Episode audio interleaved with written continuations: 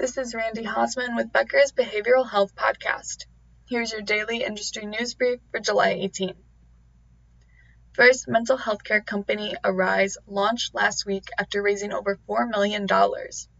Arise aims to provide comprehensive virtual care for various types of eating disorders, including binge eating, bulimia, anorexia, rumination disorder, avoidant or restrictive food intake disorder, and other conditions. In a company news release, co-founder and CEO Amanda D'Ambra said, quote, Eating disorders are complex, and they look different for everyone. They're rarely about just food or body image alone, but also deeply connected to psychosocial factors, social determinants of health, and past experiences and trauma.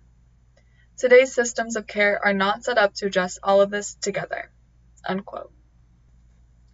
The company will use a comprehensive care model designed to tackle past and current life circumstances and underlying conditions that can contribute to eating disorders.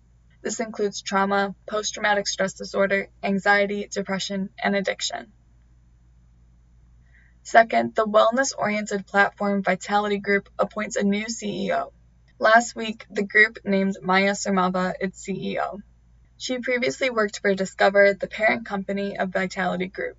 In March, she was named Chief Information Officer of South Africa's largest private insurer, Vitality Health. There, she launched Amplify Health, a pan Asian insurance technology joint venture between digital health technology company AIA Group and Discovery Group. Third, Erie County in New York expects to receive $63.2 million over the next 16 years to combat the opioid health crisis. The county was one of the first in the state to join a lawsuit against drug companies and distributors. Of the total, almost $20 million is slated for 2022. 75% of it is restricted for addiction and mental health services. The money will fund nine existing addiction focused county positions as well as add nine more.